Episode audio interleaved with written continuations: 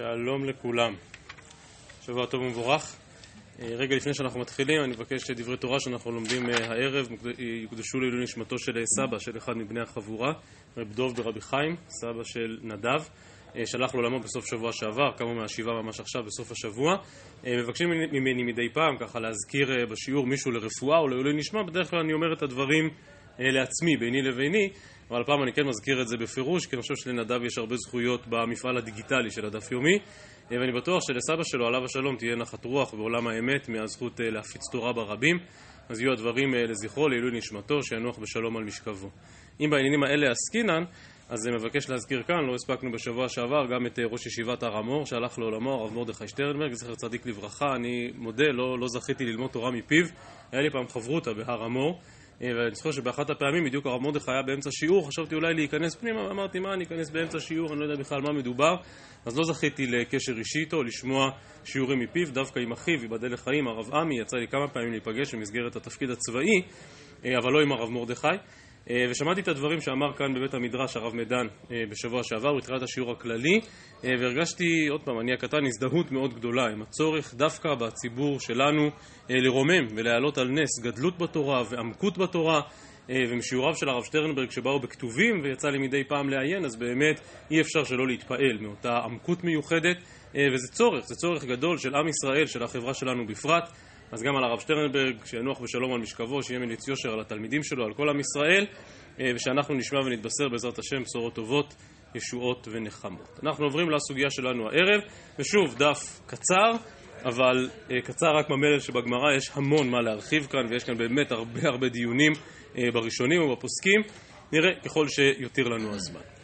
אז אנחנו עצרנו בגמרא בדף מ"ו עמוד ב' בקטע האחרון בעמוד. אנחנו עוברים לחלק השני של המשנה. החלק הראשון דיבר כזכור על מחלוקת רבי אליעזר בן יעקב וחכמים, כל מה שדיברנו כאן ביום חמישי על ענייני ברירה והגדרת שותפות וכולי וכולי. הבבא השנייה במשנה באמת עוברת לנושא די קרוב, כאשר יש לאדם נכס ששייך לו והוא מזכיר את הנכס, ועכשיו הוא הדיר את פלוני מנכסיו. אז למי שייך הנכס? האם הוא שייך למזכיר? האם הוא שייך לסוחר? אולי זה סוג של שותפות בין שניהם, ואז אנחנו קשורים למחלוקת לרבי אליעזר בן יעקב וחכמים. בסוף דרכנו עוד מעט אולי נגיע גם לאפשרות הזאת. זה אם כן דין המשנה. אז המשנה קבעה לכאורה מדד אחד ויחיד שקובע האם כאשר המזכיר הדיר את פלוני הנאה מנכסיו, האם מותר לאותו אדם ליהנות או לא ליהנות. מה אמת המידה שהייתה במשנה? תפיסת יד. כלומר, אם המזכיר יש לו תפיסת יד בנכס המוזכר, אז הנכס בעצם שייך גם לו, ולכן לאותו מודר הנאה, מישהו שהוא מודר הנאה מן המזכיר, הוא לא יכול ליהנות מן הנכס. לעומת זאת, אם אין למזכיר תפיסת יד, אז למי שייך הנכס? לסוחר, ולסוחר בלבד. ולכן זה שאדם מודר הנאה מן המזכיר לא משפיע עליו, הוא יכול ליהנות מבית המרחץ, יכול ליהנות מבית הבד, כי הנכס שייך לסוחר ולא למזכיר. הדיון כאן בסוגיה מתחלק לשני חלקים. החלק הראשון, שואלת הגמרא בפירוש, כאן דף מ"ו עמוד ב', כמה תפיסת יד? מה זה? בסדר, המשנה אמרה, תלוי אם יש למזכיר תפיסת יד או לא. מה זה תפיסת יד? איך מגדירים את זה? אז זו שאלה ראשונה. שאלה שנייה, גם אם נניח שלמזכיר אין תפיסת יד, עדיין מישהו יכול היה להקשות ולומר, באופן מהותי, למי הנכס הזה שייך? למזכיר. לא יודע מה זה התפיסת יד שאתה רוצה, תכף הגמרא תנסה לענות, אבל לא אכפת לי מה זה תפיסת יד. סוף כל סוף, נכס מוזכר שייך למזכיר. נכון, יש כרגע סוחר, משלם שכר דירה והכל, אבל הנכס הוא של המזכיר. את השאלה השנייה, הגמרא לא שואלת. השאלה השנייה נשאלת רק בראשונים, והאריכות העצומה שיש כאן עוד פעם ברן, מדף מ"ו עמוד ב' לדף מז עמוד א', קשורה בדיוק לקושייה הזאת. אז אנחנו נתחיל לפי הסדר. קודם כל שואלת הגמרא, מה זה? מה זה בכלל תפיסת יד? אומרת הגמרא, וכמה תפיסת יד? אמר רב נחמן, למחצה, לשליש ולרביע, אבל בבציר, לא. טוב, תשובה מאוד פשוטה. אומר רב נחמן, מה זו תפיסת יד? תפיסת יד, הכוונה של המזכיר, יש בעלות פעילה על הנכס. מה זאת אומרת בעלות פעילה? זאת אומרת שהוא ממש מקבל חלק מן המרווחים. מחצה, שליש, רביע. לפי כמה אנשים שיבואו לבית המרחץ, לפי כמה אנשים שיבואו לבית הבד, כך יקבל גם המזכיר יותר שכר. במצב כזה ברור שהמזכיר לא יתנתק מן התמונה. ברור שהמזכיר הוא ממש, כמו שאמרתי, זו בעלות פעילה על הנכס. ולכן אומר רב נחמן, זה נחשב שלמזכיר יש תפיסת יד, אסור למודר הנאה להיכנס לשם. אבל בבציר, כלומר גם אם יש למזכיר חלק ברווחים, אבל זה פחות מ-25%, פחות מרבע, זה כבר לא נחשב בעלות פעילה של המזכיר. ולכן הנכס כרגע שייך רק לסוחר, ולכן מי שמודר הנע מן המשכיר עדיין יכול לבוא וליהנות מן הנכס. כך לומד רב נחמן. למרצה לסיש ולרביע, אבל בבציר לא. הבאי אמר, אפילו בבציר אסור. מה פתאום? אפילו אם זה פחות מ-25%. אבל עדיין יש למשכיר בעלות פעילה על הנכס. עכשיו זה גם באמת פשט הביטוי, תפיסת יד. הוא כאילו, הוא עדיין מחזיק אותו. הוא עדיין שם. לא אכפת לי, לא 25%. 10%, 5%. אבל הוא לא, זה לא שהוא הזכיר את הנכס והתנתק ממנו לחלוטין. הוא עוד פה. ולכן אומר הבאי, אפילו בבציר אסור. אז אומרת הגמרא להבאי, נו, אז זה יחידה מדשרי. אז אתה הבאי, לפי דבריך, מה זה נקרא שאין תפיסת יד? עונה הגמרא, דמקבל בטסקה. מה זה מקבל בטסקה? יש כאן שני פירושים בראשונים. הפירוש הראשון, כאן נקרא את זה מדברי הראש, כדי להקל עלינו נעיין בזה דווקא בדברי הראש ולא בדברי הרן. אומר הראש, בפירושו הראשון, מה זה מקבל בטסקה? מה זה טסקה בסוגיות אחרות בש"ס? מי זוכר? מס. איזה מס? מה? נכון, אבל הכוונה, מה שהתכוונתי לשאול זה מס המלך. כלומר, זה אולי דומה קצת למה שקורה היום חיוב ארנונה. אומר הראש כאן, בפירושו הראשון, דמקבל בטסקה, שהסוחר נותן גם מס של המרחץ ובית הבד, דהווה סחירות בריאה, ומוכיח את זה מסוגיה בעירובין, ואז הוא אומר, פירוש שנותן הסוחר מס, ואז נסתלק בעל הבית לגמרי. עכשיו, גם בימינו מקובל בדרך כלל שהסוחרים הם אלה שמשלמים ארנונה, אבל כנראה שבזמנם זה לא היה מובן מאליו, ולכן במצב כזה, כאשר הסוחר לא רק משלם שכר דירה, אלא הוא ממש נתפס כבעלים על הנכס, גם לרשויות הוא זה שמשלם, הרי שהוא נתפס לגמרי כבעלים על הנכס, וכביכול אין כאן בכלל תפיסת יד של המשכיר. כך הפירוש הראשון בראש, וכאמור הוא מאוד תואם את המילה טסקה, כמו שאנחנו מכירים אותה, ממקומות אחרים בתלמוד. אבל הראש כאן ממשיך ומפרש, ואומר, ואית דגרסי לא טסקה, אלא משנים אות אחת וגורסים פסקה. מה זה פסקה? גם את זה אנחנו מכירים מסוגיות אחרות בש"ס. מה זה פסקה? מלשון פסיקה, מלשון שכר קצוב. כלומר, אין למשכיר בעלות למחצה לשליש ולרביע, זה לא משנה כמה אנשים באו למחץ או לבית הבד, אלא יש לו פסקה, או מה שקורה בלשוננו, שכר דירה. הסוחר משלם שכר דירה קבוע, זה לא משנה כמה אנשים באו. אומר הראש, והיא תגרסי פסקה, שנותן הסוחר דבר קצוב למזכיר, ואין לו בחלק שמרוויח המזכיר. כלומר, עצם העובדה שהסוחר משלם שכר דירה באופן מלא, כבר הדבר הזה מסלק לגמרי את תפיסת היד של המזכיר. עכשיו, הרן גם הוא מפרש את הסוגיה כמו הפירוש הזה, כמו הפירוש השני של הראש, גם בלי שינוי הגרסה הזה. מטסקה לפסקה, ככה גם נראה מפסק הרמב"ם. כלומר, שאם למשכיר אין שום בעלות פעילה בנכס, אלא הוא רק מקבל שכר דירה, אז זה אומר שהנכס שייך לגמרי לסוחר. וממילא, אם מישהו מודר הנאה מן המשכיר, אין שום בעיה שייכנס לבית המרחץ, כי בית המרחץ כרגע נמצא בסחירות אצל הסוחר. אז זה אם כן פירושו של הבעיה, שסבור שאפילו בפחות ממחצה ושליש ורביע עדיין זה נחשב תפיסת יד. מתי זה מותר? רק שיש טסקה, וכאמור שני פירושים, או כשמשלם שכר דירה, או כשלא מספיק שמשלם שכר דירה, אלא ממש גם משלם את כל המיסוי על הנכס ואת כל התשלומים לרשויות, ואז הנכס הזה אכן נחשב בידיו של הסוחר. אמרתי שכך משמע גם מפסק הרמב"ם, כמו הפירוש השני, שדי בזה שהוא משלם שכר דירה, אבל זה קשור לשאלה מעניינת שיש כאן בראשון. כאמור, קראתי את הגמרא כפי שהיא כתובה לפנינו, שלדעת רב נחמן, יש צורך בבעלות למחצה לשליש ורביע, אבל בבציר לא. מה זה בציר בארמית? פחות. אם זה פחות מרבע, אז לא. והבאי בא ואומר, אפילו פחות מרבע. כאמור, הרמב"ם הולך בדרך הזו, והרמב"ם פרק ו' מהלכות נדרים אומר, היה לשמעון מרחץ או בית הבד מוזכרים בעיר, אם היה לשמעון בהם תפיסת יד כגון שהניח בהם כלשהו לעצמו ולא שכרו, אפילו הניח במרחץ אבתי אחת. או בבית הבד אקל אחד. אסור לאותו מודר הנאה להיכנס לבית המרחץ. כלומר, הרמב"ם מבין, לא צריך 25%, אבל כן צריך שימוש קבוע בנכס עצמו. בית מרחץ יש בו 10 אמבטי, והמזכיר השאיר לעצמו אחד. אז זה לא 25%, אבל זו בעלות בבית המרחץ עצמו. הוא השאיר לעצמו אקל בית הבד אחד, אפילו בהיקף קטן. זה מה שהבאי רוצה לחדש. אפילו בבציר, כלומר אפילו פחות, לא. כך כנראה למד הרמב"ם, כמו שכתוב לפני. אבל הרבה ראשונים גרסו כאן לא את המילה בציר, שזה פחות בארמית, אלא מילה אחרת, אפילו קצת משעשעת, והיא המילה ביצים. אותיות קצת דומות, אבל מה עניין ביצים אצל הסוגיה שלנו? ולאור הגרסה הזאת באמת מצאנו שני פירושים שונים. והפירוש הכי משעשע הוא כנראה הפירוש של הרן. כותב הרן כאן לפנינו, אבל בביצים מותר, דרכן היה שבעל המרחץ מסתכר בביצים, שהבאים לרחוץ שם היו לוקחים אותם ממנו. סליחה. כל אחד שהיה פעם באיזושהי בריכה או באיזשהו פארק יודע שהמקום הכי רווחי מהו? מהו המקום הכי רווחי? הקיוסק. ולכן מה עשה כאן בעל בית המרחץ? המרחץ מבחינתו מוזכר, הוא לא מקבל שום רווח, אבל הוא משאיר לעצמו את הקיוסק. כלומר, הר"ן מניח שהטובלים אוכלים ביצים, לא יודע, שותים גוגל מוגל לפני התבילה, אחרי התבילה, או שמנצלים סתם את הביקור, אם כבר הולכים למקווה ביום שישי, אז תחזור גם עם קרטון ביצים לשבת. ולכן, מה עושה כאן המשכיר? הוא שומר לעצמו, לא זכות בבית המרחץ, הוא שומר לעצמו את הקיוסק. והחידוש של הבעיה הוא, אפילו בבציר נמי, כלומר, אפילו אם אתה המשכיר, יש לך בעלות רק על הקיוסק שבמקום, זה עדיין נחשב כתפיסת יד. והיות שיש כאן תפיסת יד, ממילא אסור לסוחר, אסור לך למודר הנאה להגיע לשם. זה פירושו של הר"ן, בהחלט פירוש יפה. אבל התוספות והראש מסבירים שביצים, אין כוונה ביצים למאכל.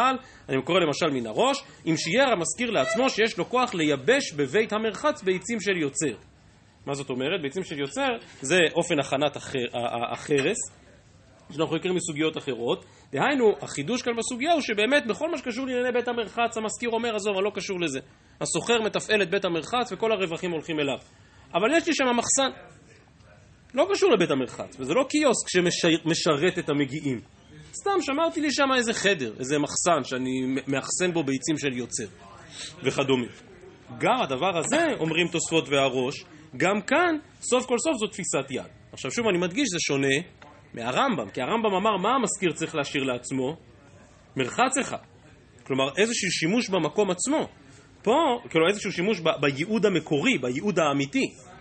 פה לא מדובר על שימוש בייעוד האמיתי, אלא על שימוש כלשהו. וגם הדבר הזה עדיין נחשב כתפיסת יד. אז באמת השולחן ערוך לא הכריע בהדיה במחלוקת הזאת בין הראשונים, אלא רק ציין תפיסת יד, מבלי להיכנס לפירושים השונים, אבל כאמור אפשר להבין שהולכים על הגרסה של בציר, זה מה שהולך מן הרמב"ם, ולכן תפיסת יד משמע שימוש במרחץ, באמבטי אחד וכו'.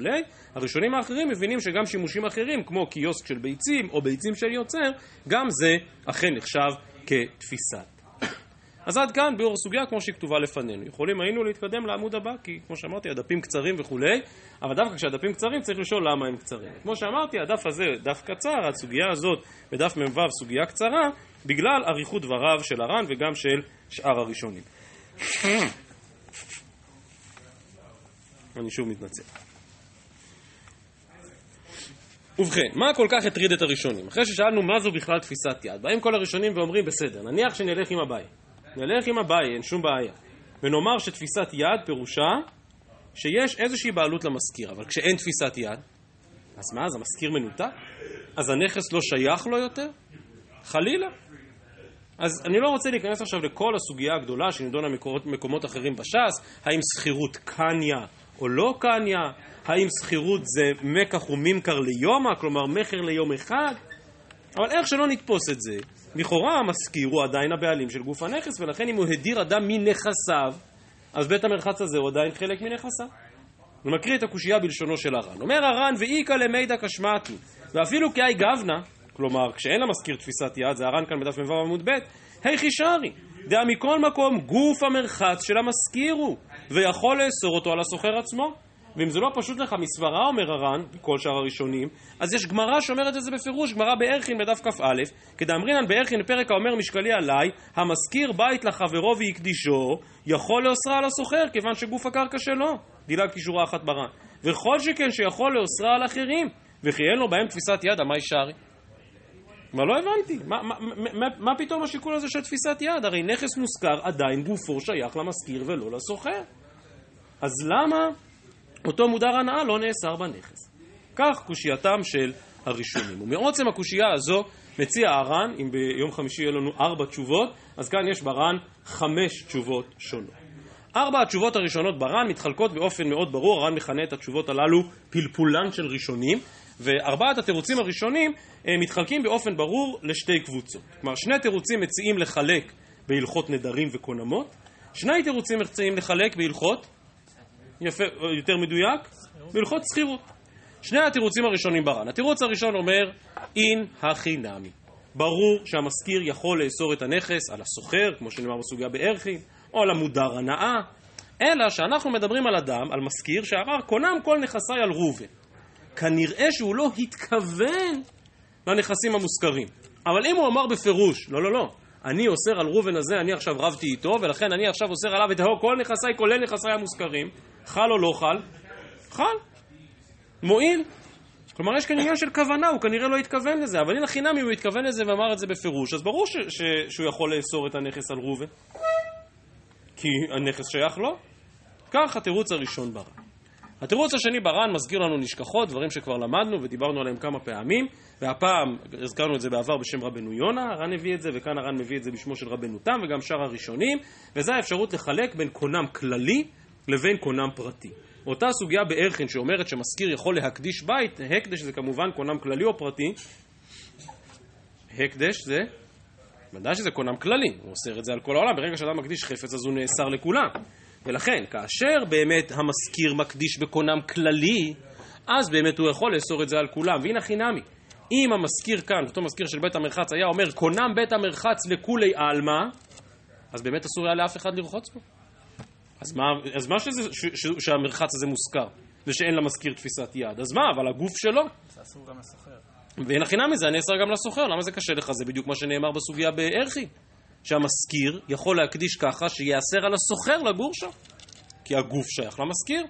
עכשיו תשאל, אולי תצטרך לפצות אותו אחר כך, להחזיר לו את דמי השכירות, אין בעיה, נדון בזה בחושן משפט, אבל עכשיו ברמת היורדיה, ברור, ההקדש חל. ואם כן, צריך לחלק בין קונם כללי לבין קונם פרטי, אז אם אתם זוכרים, כבר דיברנו בעבר על זה שקונם כללי באמת מבוסס על התפיסה שנדרים עם הדפסה בהקדש, לעומת קונם פרטי שבאמת יכול להיות קשור דווקא למוצא שפתיך תשמור ועשית להלכות הפלאה, דיברנו על רב שמעון שקו בסימן כף ב' ואחרים שמדברים בהרחבה על הנושא הזה, ועל ממש שתי הלכות בנדרים. קונם פרטי שכל כולו הפלאה ודיבור, קונם כללי שיותר קרוב לעולם ההקדש.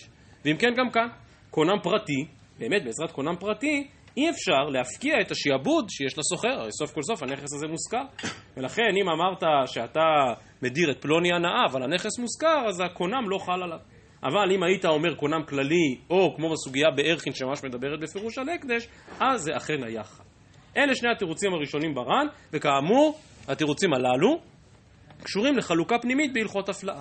השולחן ארוך ביורדיה, בסימן רק"א, סעיפים ו' וז', מביא את שני התירוצים הללו. כלומר, בהתחלה בסעיף ו' הוא מביא רק את התירוץ הראשון, אחר כך בסעיף ז' הוא מביא את שני התירוצים, ובאחרונים שם, בשח, בגרא, בשאר מפרשי השולחן ערוך יש אריכות רבה בכל פרטי ההלכה, ומעניין שהשולחן ערוך התעלם לגמרי מכל המשך הדיון כאן ברן, ומכל התירוצים שאני אזכיר תכף שמדברים על הלכות שכירות, את זה השולחן ערוך בכלל לא מצטט. יש נקודה מעניינת, אבל גם זה מחייב הרחבה רבה, שהשולחן ערוך, הבית יוסף מצטט את זה, הרי מה שם בסימן רשכף א' מביא את זה, לא לגבי נכס מוזכר, שזה הדיון אצלנו בסוגיה, אלא לגבי נכס מושאל. והראשונים נוקטים שבנכס מושאל, אז מעמדו של המשאיל גרוע יותר. כלומר, ברור שהמשאיל לא יכול להקדיש את הנכס, וזו תפיסה מאוד מעניינת. שאם אני מזכיר נכס, אז הגוף עדיין שלי, ויש מה לדבר, כל מה שאנחנו דנים עכשיו, שהמזכיר יכול להקדיש. אבל אם אני משאיל נכס, אז ממש התנתקתי ממנו, והוא לגמרי אצל השואל. וזאת גם זאת תפיסה מעניינת, וכאמור, כך נידונים הדברים שם. אז עד כאן, שני תירוצים ראשונים, ואפשרות לחלק בין סוגים שונים של נדרים. הר"ן ממשיך ואומר, אבל אפשר לחלק גם בצורה אחרת. אפשר לחלק גם בהלכות שכירות. ואני עובר לתירוץ מספר 3 בר"ן, שמופיע גם בראש, והרן והראש מצטטים אפשרות לחלק בין מצב שבו הסוחר ששכר את המרחץ כבר שילם שכר דירה, לבין מצב שבו עדיין לא שילם שכר דירה. כלומר, הסוגיה בערכין מדברת על סוחר שעדיין לא שילם שכר דירה, ולכן באופן מהותי למי הנכס? למזכיר, ולכן המזכיר יכול להקדיש. אבל אין החינם, אם הסוחר כבר שילם את השכר דירה, אז של מי הנכס עכשיו? של הסוחר, והמזכיר לא יכול להקדיש אותו, וגם בסוגיה שלנו מדובר שהוא כבר שילם שכר דירה. והראש והר"ן מציינים שלדעה הזאת יש בית אב בירושלמי, אבל הראש דוחה אותה בגלל שהוא אומר, לא מצאנו הלכה כזאת. הרי שכירות לא נקנית בכסף, שכירות נקנית בחזקה, בשטר, ולכן גם אם הסוחר עדיין לא שילם, אבל סוף כל סוף הנכס כבר ברשותו. ואם אמרת שכאשר הנכס ברשותו של הסוחר, אז המזכיר לא יכול להקדיש אותו, אז זה לא משנה אם הוא שילם או לא שילם, אבל זה אם כן תירוץ מספר 3. תירוץ מספר 4 אומר הר"ן, הסחירות בסוגיה שלנו היא סחירות מיוחדת, היא סחירות אלימתא, בלשונו של הר"ן, למה? כי ראינו מקודם, מדובר על סוחר, לא על סוחר רגיל, אלא על סוחר שמשלם תסקה, שמשלם מס המלך. אני אקריא אולי שורה אחת מן הר"ן, זה כבר בקטע שעובר לדף מז, אומר הרן, הוא מקבל בתסקה לב היינו סחירות, אלא הקרקע הריהו של המחזיק לעולם ומורישו לבניו, אלא שנותן דבר ידוע לבעלים הראשונים, ורק אם שנה אחת הוא לא ישלם, אז יוציאו ממנו את הקרקע. כלומר, בדרך כלל גוף הנכס באמת שייך למזכיר, וזה מה שכתוב בסוגיה בערכי. אבל בסחירות כזאת של מקבל בתסקה, שזה מה שמדובר בסוגיה שלנו, אכן הבעלות של המזכיר ממש הופקעה לחלוטין. אז אפשר לחלק בין התכוון ללא התכוון, אפשר לחלק בין קונם כללי לקונם פרטי, אפשר לחלק בין סוחר שכבר שילם או עוד לא שילם, ואפשר לחלק בין סוחר משודרג שמשלם גם תסקה. ואחרי 4 התירוצים הללו בא הרן ואומר, כל התירוצים לא נכונים. כל התירוצים לא נכונים, כך מהלכו של הרן. והרן מבקש לומר, ושוב הרן העריך בזה כבר בקטע כאן בתחילת הפרק, וכשסקרתי את דבריו אז הנושא הזה דילגתי, כי השארתי את זה לכאן, בא הרן ואומר, באמת אין שום קושייה מהסוגיה בערך. סוגיה בערך היא אומרת שהמזכיר יכול לאסור על הסוחר. היות שהגוף של המזכיר אז הוא יכול להקדיש, ממילא זה יאסר על הסוחר. אבל כרגע כאשר בא המזכיר ומדיר מישהו הנאה מנכסיו, סוף כל סוף, של מי השימוש בפועל עכשיו בבית המרחץ? של המזכיר או של הסוחר? השימוש בפועל בבית המרחץ של מי? הוא ודאי של הסוחר. ולכן אותו מודר הנאה שנכנס לבית המרחץ יבוא אל המזכיר ויאמר לו, מה אתה רוצה ממני? אני בכלל לא בקשר איתך. אני בכלל לא נהנה ממך. ממי נהניתי?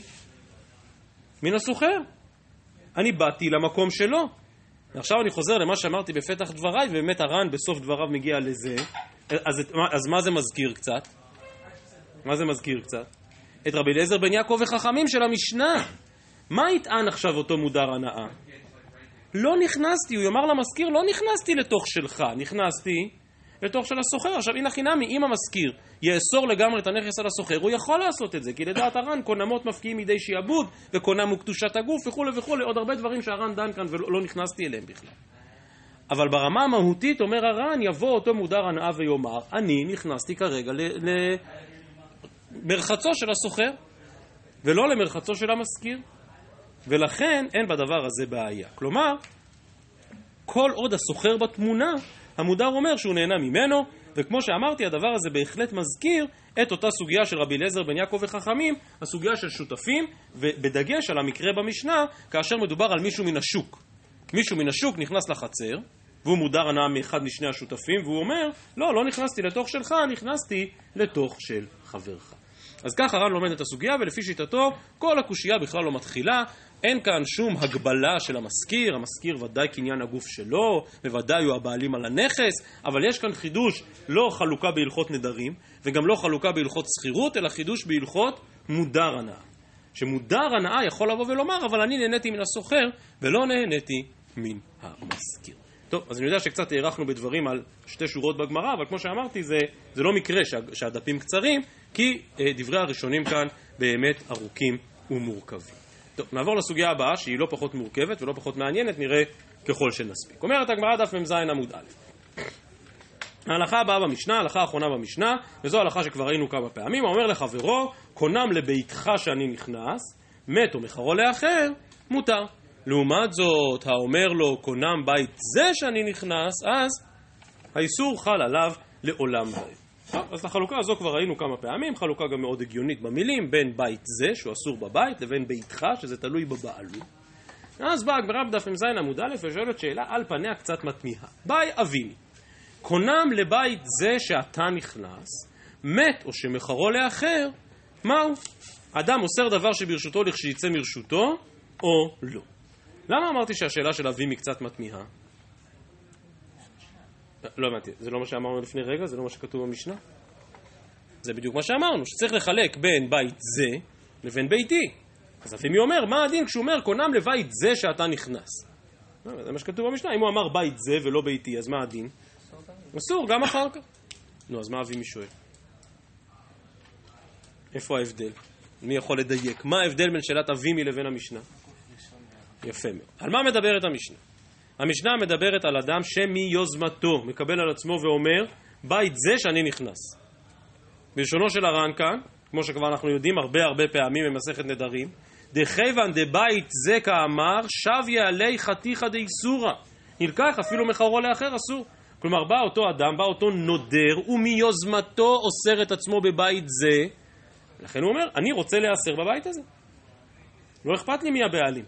אגב, הרן כאן אומר בסוגריים, אם הבית התמוטט ובנו בית אחר במקומו, אז מותר, כי הוא אסר את עצמו רק בבית זה.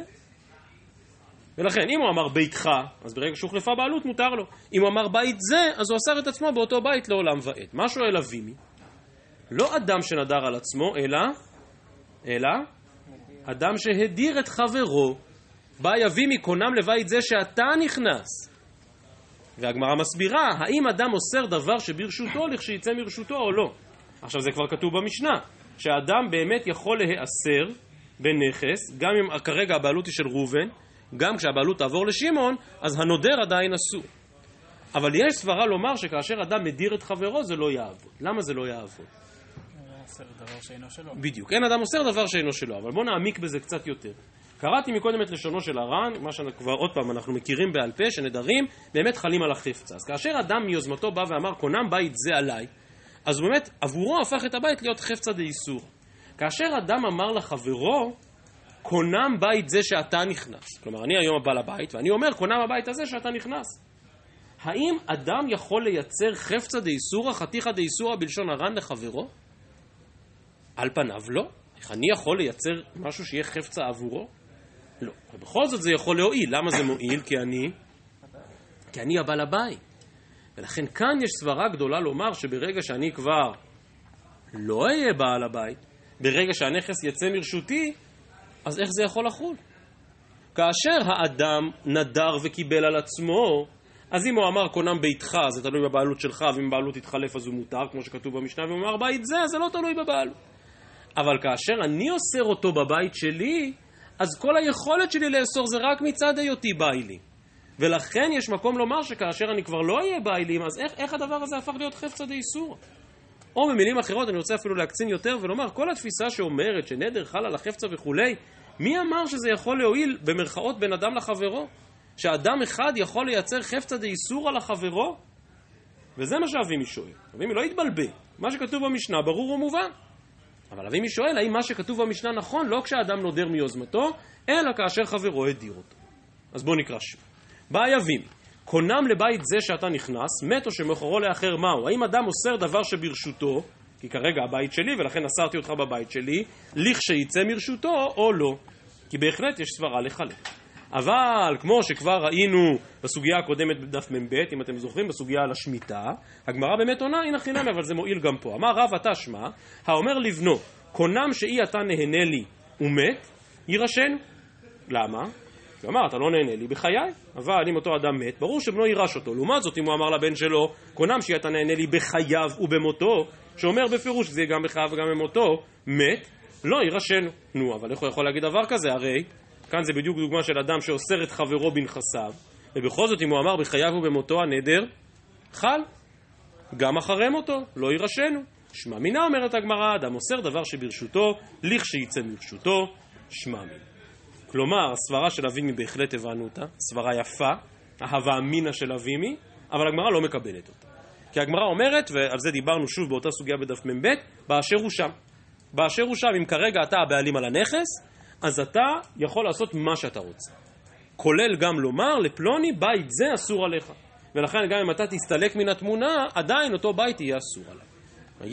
יש היגיון בהווה אמינה של אבימי, ובכל זאת הגמרא לא מקבלת אותה. הנה למשל בניסוח כזה של בחייו ובמותו, אז האיסור באמת ימשיך ויתקיים ויחייב אותו גם לאחר מכן. רק הערה אחת מעניינת על דברי הר"ן כאן, כי גם כאן בסוגיה הזאת הר"ן מעריך. הר"ן מסביר שגם במקרה כזה שאמר בחייו ובמותו, אז מה בדיוק קורה? אז זה אומר שהבן שלו באמת לא יירש אותו? אדם שאומר לבנו, קונם שאי אתה נהנה מנכסיי בחיי ובמותי. אז מה, אז הוא לא יורש? כאילו הנדר הזה ביטל דיני ירושה מדאורייתא? הר"ן משוכנע שלא. הר"ן אומר, מה פתאום? ברגע שהאדם מת, אוטומטית מי מקבל בעלות על נכסיו? היורשים שלו, הבן שלו ירש אותו. אבל כתוב שבחייו ובמותו הבן לא יירשנו. אומר הר"ן, מה הכוונה לא יירשנו? מה אסור מכוח הנדרים האלה שאנחנו מדברים עליהם? הנאה. כלומר, הבן ירש את הכסף, רק אסור לו מה לעשות? להנות. מה אני אמור לעשות עם כסף שהוא שלי אבל אני לא יכול ליהנות ממנו? לא יודע, תמצא. והר"ן אומר, יש פתרונות יצירתיים. ייתן אותו לאחיו, ייתן אותו לאדם אחר. כלומר, נדר או איסור הנאה לא מפקיע, אומר הרן. מה הוא לא מפקיע? בעלות. אתה עדיין בעלים, אתה רק לא יכול להשתמש בכסף. כך אומר הרן אצלנו.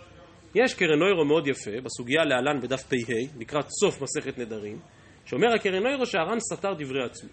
כי שם בסוגיה בדף פ"ה, גם הרשב"א וגם הרן כותבים בפירוש, שכאשר אדם מודר הנאה מאיזשהו נכס, מנכסיו, נניח אדם לקח משהו מנכסיו ואמר, קונם הפירות האלו עליי, אז הפירות הללו הפכו להיות הפקר. ככה כותבים הרשב"א והרן. כלומר שנדר ממש מפקיע בעלות. והקרן אירו אומר, גם הרן סותר דברי עצמו מהסוגיה שלנו בדף מז לסוגיה בדף פ"ה, אבל יותר מזה מטריד את הקרן אירו באמת מה הסברה. הרי יש לנו איסורי הנאה בתורה, יש להם מישהו רעיון לאיסור הנאה? חמץ. אז חמץ זה דוגמה יותר מורכבת. בשר בחלב במצבים מסוימים, אורלה וכו' וכו'.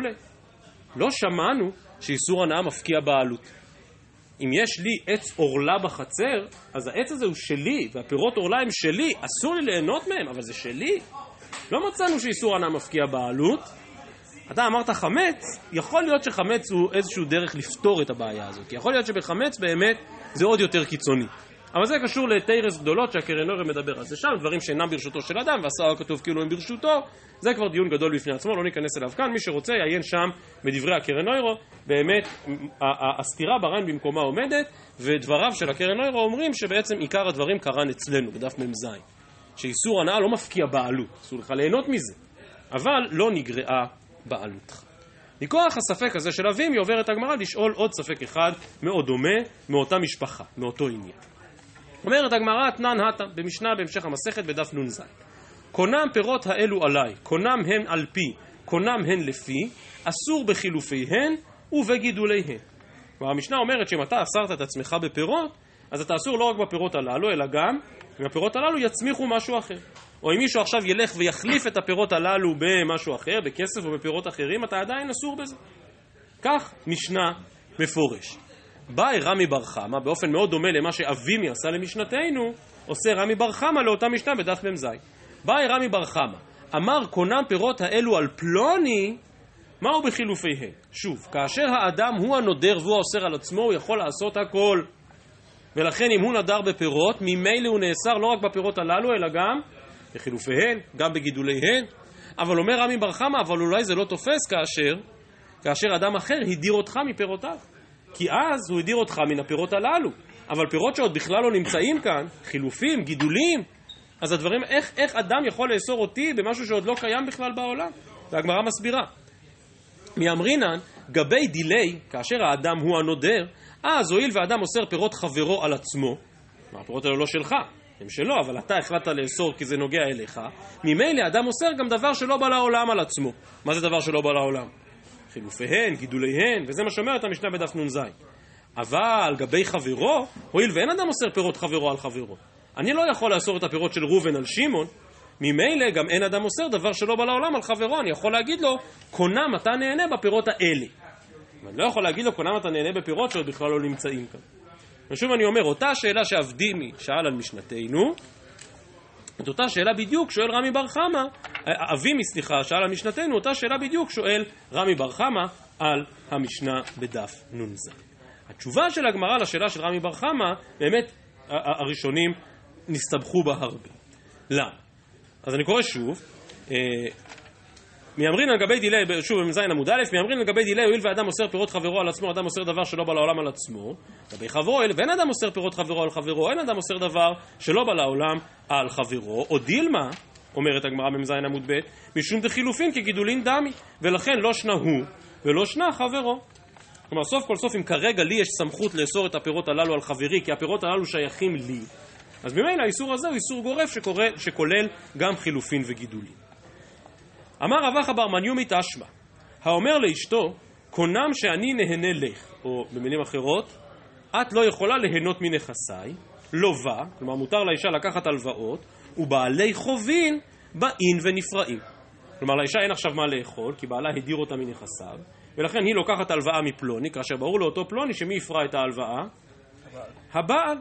לובה ובעלי חוב באים ונפרעים. כלומר, באים ונפרעים מהבעל. אומרת הגמרא, מה הייתה מה בעלי חובים נפרעים? לאו משום דחילופין, לאו כגידולין דמי. כלומר, מה קרה כאן? יש איזה מילה, אני לא זוכר עכשיו, כאילו, של המרה של כסף. שזה בדיוק מה שהיא עושה. היא אסור לה ליהנות מכספו של הבעל, אז מכספו של מי היא נהנתה? של איזשהו פלוני שנתן לה הלוואה. אבל ברור שכל ההלוואה הזאת שהיא לקחה מפלוני זה רק סוג של הלבנת הכספים של בעלה. כי בעצם בעלה שילם לאותו פלוני את החוב. ובכל זאת המשנה אומרת שזה מותר. למה זה מותר? על כורחנו שאין איסור בחילופין.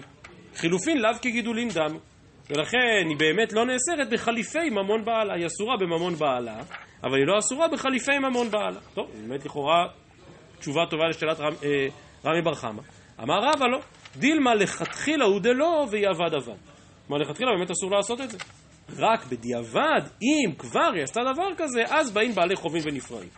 אבל זה לא, זה אין להכריח מכאן שזה מותר לכתחילה, על פניו תירוץ קצת מוזר, כי מה זאת אומרת, אם זה אסור, אז למה זה מותר בדיעבד?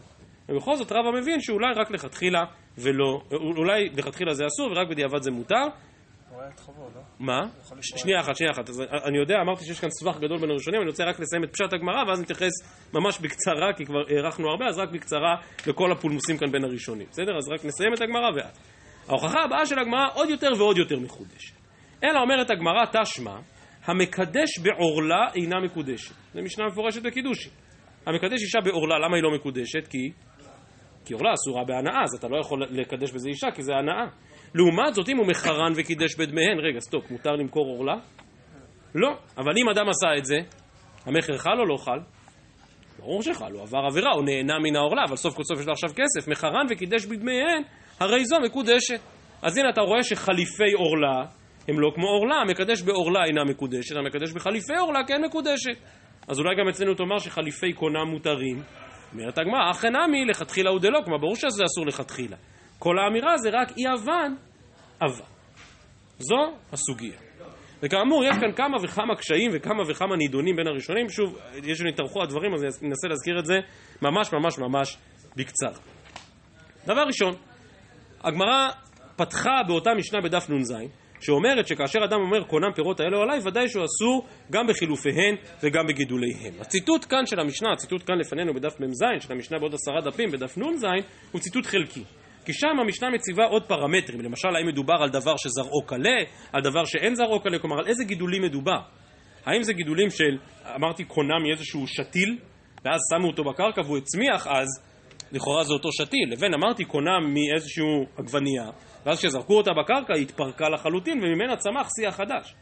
עכשיו החלוקה הזו היא חלוקה מאוד חשובה, המשנה עצמה מחלקת, הגמרא כאן בכלל לא נכנסת לזה, ויש דיון גדול ברייבד, בהשגתו על הרמב"ם פרקי הלכת ט"ז מלכות נדרים, שבאמת מדבר בהקשר הזה על זה וזה גורם וכולי, בלי נדר, אם נוכל אז קצת נשלים את זה כשנגיע למשנה שם בדף נ"ז, אבל רק רציתי להזכיר שזו באמת חלוקה מאוד משמעותית. החידוש הגדול כאן בסוגיה הוא בעצם ההשוואה בין הנושא שלנו של חילופין וגידולין בקונמות, לבין הדוגמה האחרונה בסוגיה וזה איסורי הנאה. ולכאורה, מה זה קשור? מה זה קשור? איסורי הנאה, באמת התורה אוסרת ליהנות מעורלה? יש שני איסורי הנאה שתופסים דמיהם. מי זוכר? שביעית, יפה מאוד, ועבודה זרה. עבודה זרה ושביעית תופסים דמיהם, ולכן אם מכרתי עבודה זרה, גם הכסף אסור, או אם מכרתי שביעית, אז זה לא אסור, אלא גם הכסף שביעית. אבל, בכל שאר האיסורים, כמו עורלה, לא תופסים דמיהם. ולכן ברור שאם מכרתי עורלה, אסור לי לעשות את זה, אבל הכסף הוא לא עורלה. מה זה קשור לנדרים? מה זה קשור לקונמות? מי אמר שאפשר להוכיח מזה על זה? או מי בכלל אמר שהחילופין והגידולין בקונמות אסורים? ומפאת כל הסבך הזה בא הר"ן כאן ומדגיש באופן חד משמעי שכל הסוגיה שלנו היא סוגיה דרבנן. כלומר ברור שהאיסור הזה בחילופין וגידולין איננו איסור דאורייתא, הוא איסור מדרבנן. כאשר אדם אמר קונם פירות האלו עליי, זה אסור בפירות. הוא לא אסור בחילופין ולא אסור בגידולין, כמו שמצאנו באיסורי הנאה. אלא שהגמרא כאן מבינה שיכול להיות שיהיה בזה איסור דרבנן. שבאו חכמים ואמרו אסור בחילופין וגידוליהן, ואז השאלה אם הגזרה מדרבנן הזאת קיימת גם כאשר מישהו אחר הדיר אותו. עכשיו לאור ההשקפה הזאת קל מאוד לרן להסביר נקודה שהקשנו עליה מקודם, וזה מה שהגמרא מציעה לחלק בין יפה מאוד, לכתחילה ובדיעבד. כלומר, מה זאת אומרת? אם זה אסור, זה אסור. אם יש כאן איסור הנאה, אז יש כאן איסור הנאה. לא. היות שמדבר רק איסור דרבנן, אז אתה אומר, זה אסור לכתחילה, אבל בדיעבד, מי שעשה את זה כבר מותר. כלומר, חילוקים כאלה שלכתחילה בדיעבד מאוד אופייניים למקומות של דיני דרבנן. איפה הבעיה?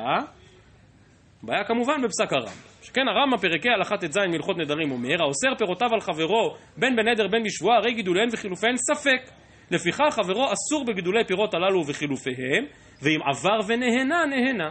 כלומר הרמב"ם את הספק של הגמרא שלנו פושט לחומרה, ורק אומר שבדיעבד אם הוא נהנה בגידולים ובחילופים הוא אסור. למה מחמירים? הרי מדובר על ספק דרבנן.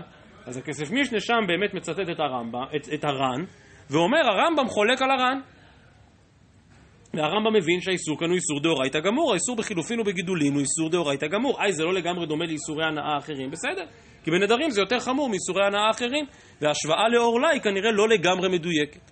אבל הרמב"ם באמת אחז שיש כאן, שמסקנת הסוגיה שלנו, שאכן מדובר על ספק דאורייתא, ולא על ספק דרבנן.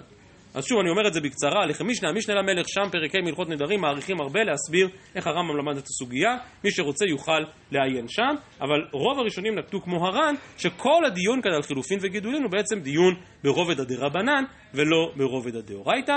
ושאלה האחרונה, שגם בה כבר שוב לא נותר לנו זמן להרחיב, אבל זו הקושיה שאפרים ודאי מקשה בצדק, וזה שכל השאלה האם האישה יכולה לפרוע את חובה, או אישה יכולה ליהנות מנכסי בעלה עד שתיקח הלוואה, לכאורה זה קשור בדיוק שמותר לאדם לפרוע את חובו של חברו. בדיוק, אבל זה קשור לסוגיית חנן וחכמים.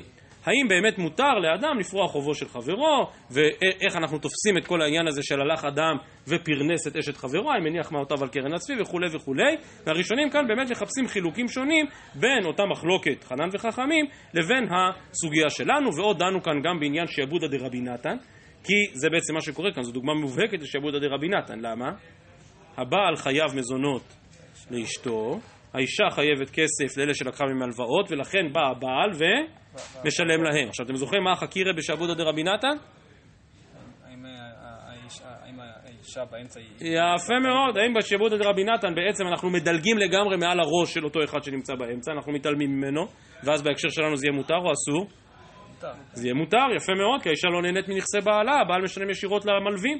אבל אם נבין שעבודה דרבי נתן עובר דרך האישה, אז, או דרך הגורם האמצעי, אז באמת יכול להיות שזה אסור. אז בכל זה יש לפלפל בסוגיה שלנו, וגם בזה דנו כאן הראשונים, כבר קצת נגמר לנו הזמן, אז אני לא יכול להרחיב בזה יותר. אז כמו שאמרתי, מהלך השקלא וטריא כאן באמת מחייב כמה וכמה דיונים, כאשר במוקד העניין עומדת ההשוואה הזאת, שבין איסורי הנאה לבין קונמות באופן כללי, ואידך פירוש הוא זיל גמור. שבוע טוב ומבורך לכולם.